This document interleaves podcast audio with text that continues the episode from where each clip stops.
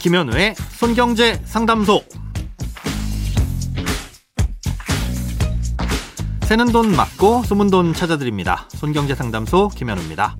저축, 보험, 대출, 연금, 투자까지 돈에 관련된 고민이라면 무엇이든 맡겨주세요. 오직 당신만을 위한 맞춤 상담. 먼저 오늘 사연 만나봅니다.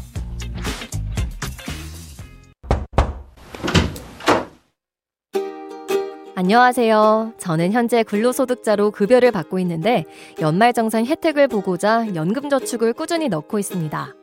나이가 들면서 이제 연금 수령이 시작되는 나이가 되었습니다.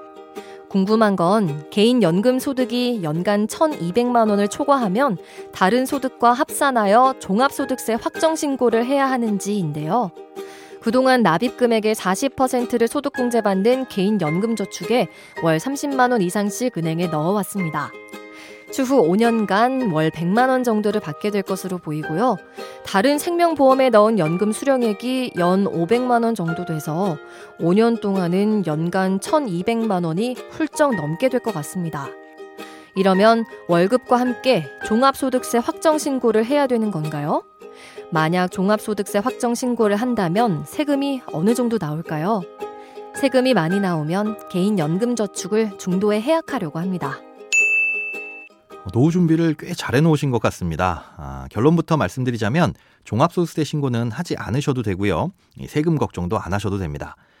사연 중에 납입금액의 40%에 대해 소득공제 혜택을 주는 개인연금저축 상품을 가입 중이라고 하셨는데요. 이건 연금으로 받을 때 세금이 전혀 없는 비과세 상품입니다.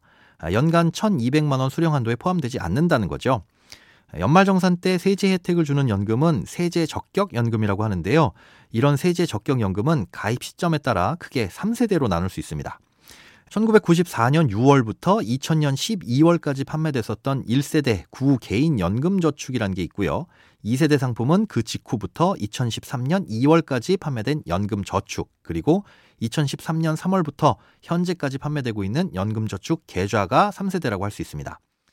사연자님께서 가입하신 이 납입금액의 40%를 최대 72만 원까지 소득공제해주는 상품은 가장 처음에 판매됐던 1세대 세제 적격연금인 구개인연금저축입니다. 이건 10년 이상 적립하고 만 55세 이후에 5년 이상 분할 수령하게 되면 전액 비과세를 해주는 상품입니다. 소득공제 혜택은 지금보다 적은 대신에 수령할 때 세금을 전혀 내지 않아도 되는 상품인 거죠. 그러니 얼마가 나오든 걱정 없이 수령하시면 됩니다. 다만 주의하실 게 한 가지 있다면 연금으로 수령하지 않고 중도 해지 시에는 이자 소득세 15.4%를 부과한다는 점입니다.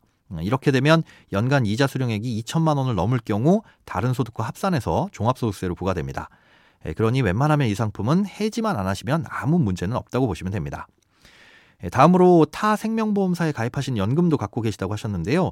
이건 세제 혜택이 있는 세제 적격 상품인지 비적격 상품인지 보내주신 내용만으로는 확인할 수가 없습니다.